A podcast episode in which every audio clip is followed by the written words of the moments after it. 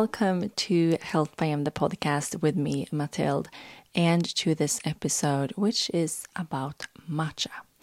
And I talked about one of my favorite things to eat recently, which is smoothie bowls. And since there is something else that I consume pretty much on a daily basis that I am so passionate about, I decided to dedicate this episode to one of my all time favorite drinks, which is matcha.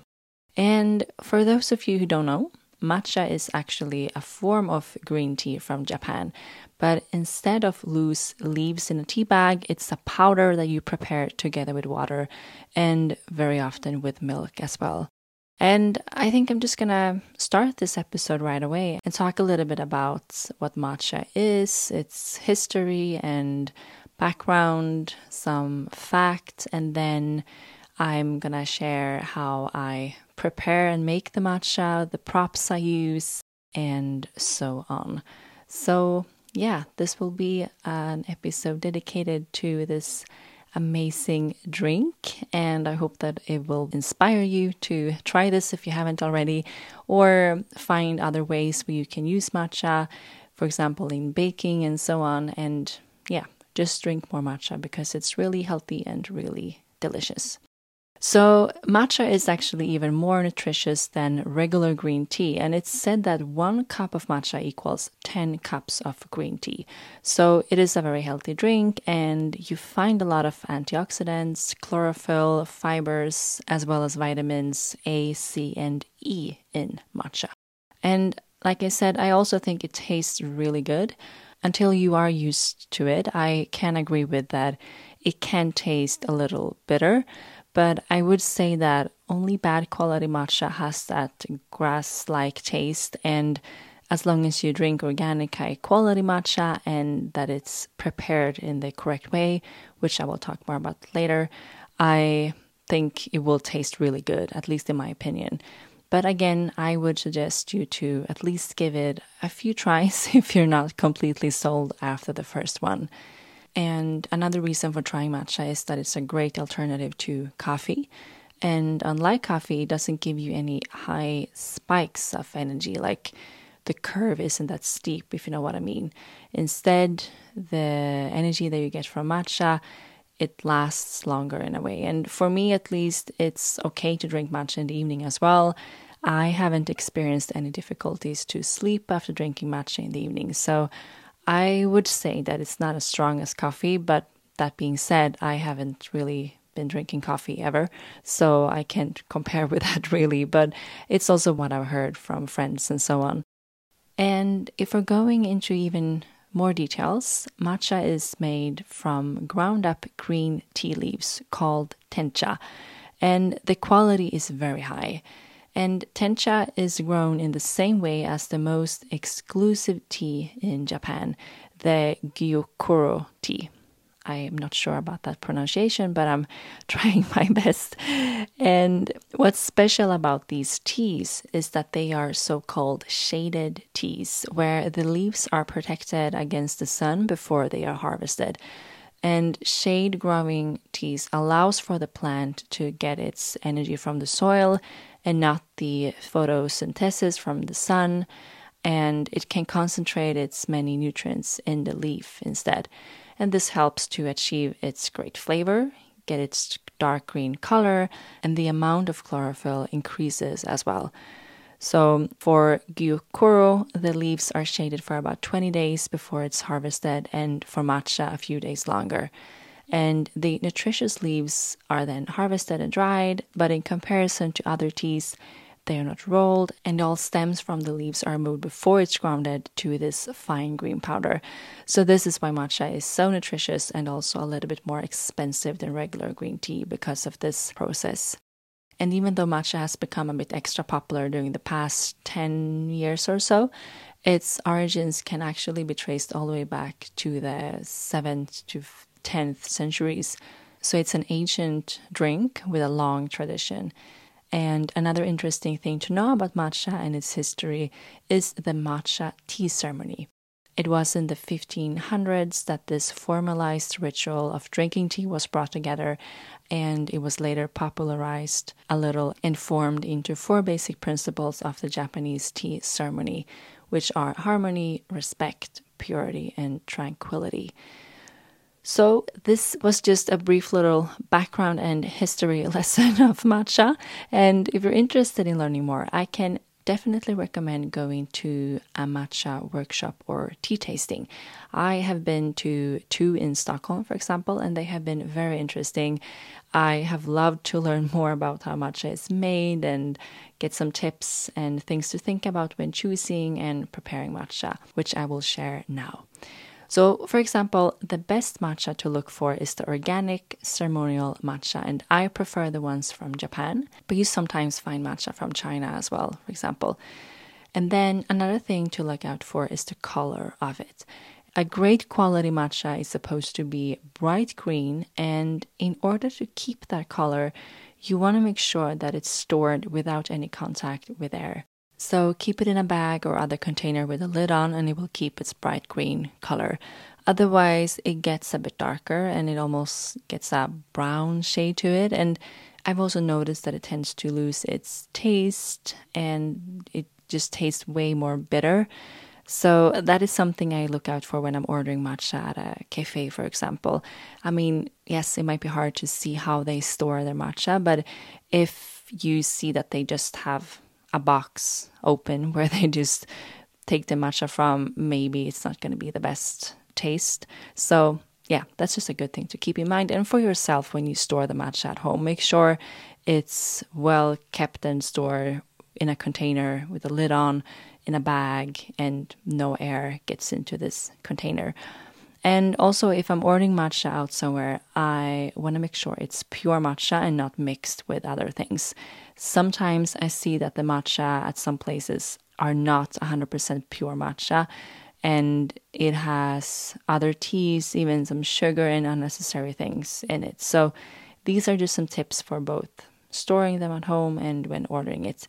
And then the best way to prepare matcha with water is to mix it with water that has a temperature of maximum 80 degrees Celsius. So you boil the water and then let it cool off. And you want to avoid using hotter and really boiling water as it can make the taste a little weird. It usually gets bitter. And I've also heard that the matcha can lose its nutrients if the temperature is too high. So just keep that in mind as well if you want to prepare it in the best way to keep both its nutritious components and great taste.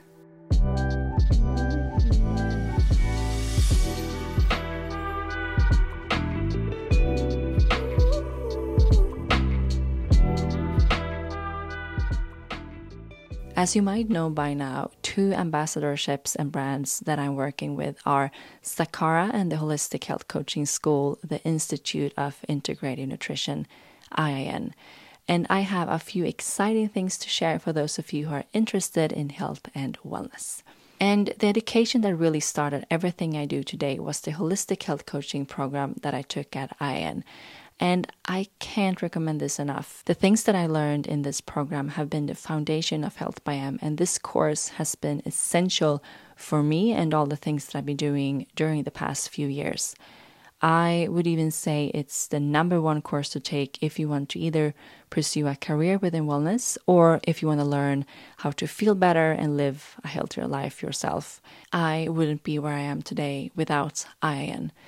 And the next course start of this program is on September 18th. And there's an amazing offer I just want to tell you about if you're interested in pursuing a career within health and wellness.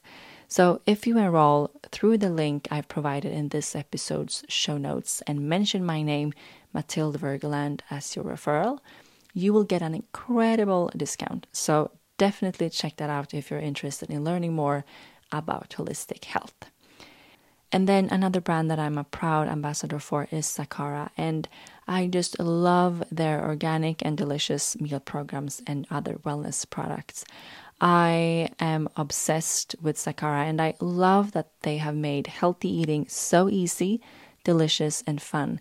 And it's so convenient how you just receive these incredible meals right at your doorstep when you order. And the nutrition program I'm loving a little bit extra right now is the one called the Fresh Start Cleanse, where you get nutritious meals, their signature green smoothies, daily supplements, bars, Sakara's amazing water drops I've been talking a lot about earlier, and other amazing products for either one, four, or eight weeks.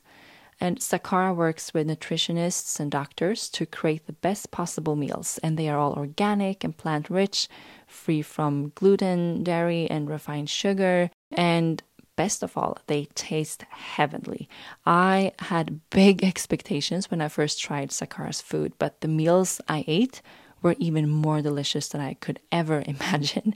And in addition to this nutrition program, Sakara has others focusing on, for example, gut health, metabolism, or performance.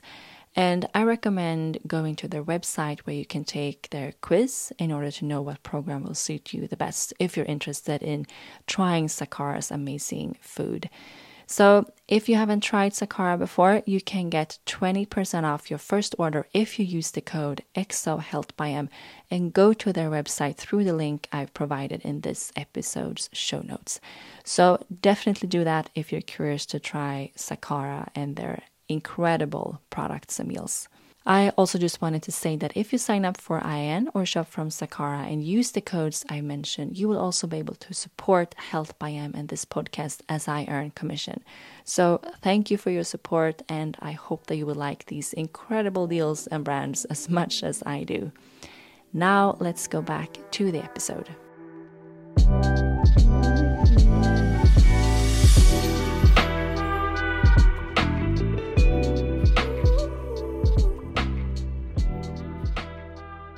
Okay, so moving on to the tools to use. Some people argue that some of the matcha tools and props are unnecessary, and uh, I don't know. I'm a person who likes things like that, and I love the fact that you can buy the special matcha whisk and so on. And that's one of the two things that I use. I use the bamboo matcha whisk and the matcha bowl. I think using this special matcha bamboo whisk makes a difference and you don't get as many lumps if you use it. I also like the way the traditional matcha bowls look. They are a bit wider and quite big, which I love since I like to drink quite a lot of it. And I'm sure there might be other reasons why the matcha bowl looks like the way it does. I guess one reason is because it's easier to prepare it in a bowl that is a bit bigger and wider compared to a smaller coffee cup, for example. Of course, you can prepare the matcha in a bigger bowl and then drink it in a smaller cup, but I think that's unnecessary and prefer to both prepare and drink it from the same. So again, I use the whisk and then I prepare and drink my matcha in the matcha bowl. I've actually started to collect bowls because I think they look really nice, like I said, and it's a fun souvenir and it looks nice to have different ones, I think. So those are the ones I use. Then I know there's a spoon you can have. And then, oh, yeah, I also have this um, little like whisk holder as well. I think that's really nice because it allows the whisk to dry easier. So if you want to start making matchas at home, I can definitely recommend getting a nice big matcha bowl and then the whisk with the holder as well.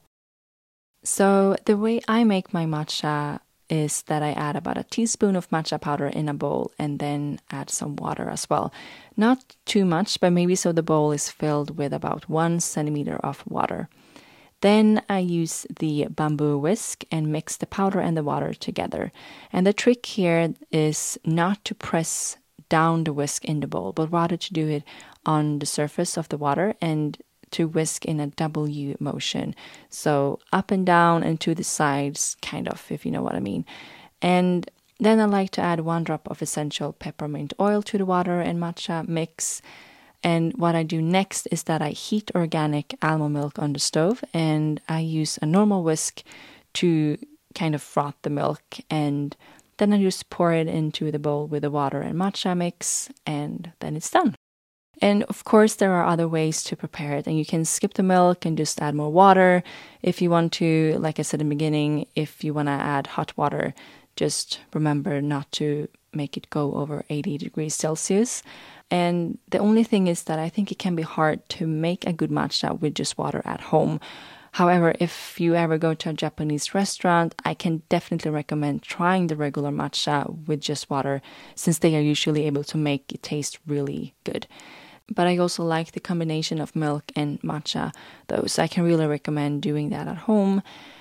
I also think almond milk works best for hot matcha, but coconut milk is great if it's frozen matcha.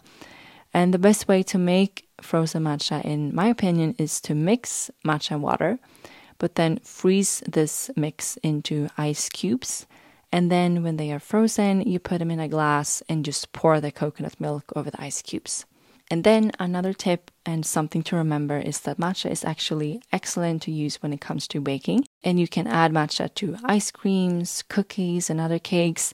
I have two matcha drink recipes on my membership platform, The Retreat, and there is also an incredible recipe, if I may say so myself, of a raw mint matcha cheesecake. It's absolutely, oh my god, it's insane, and you just have to try it. You always have a seven days free trial if you're interested in the retreats, and you can find it on healthbym-theretreat.com. So, yeah, just try that matcha cheesecake. It's so, so good.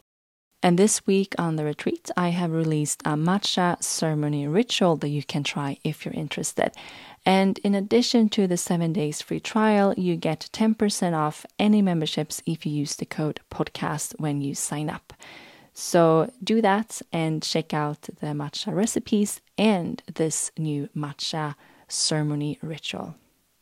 So I hope you maybe learned something new in this episode and that you got a bit inspired to drink some matcha. At least that's what I will do now. And I'm so thankful for all of you who are listening. And I get so excited when I see how much the podcast grows each week. So thank you so, so much for your support, your reviews, and lovely feedback. And like always, please share this podcast and episode if you want to help support it and um, maybe you have a friend who loves matcha or wants to know more about it that you can send this episode to. So, thank you for listening and have a great rest of your day. Bye.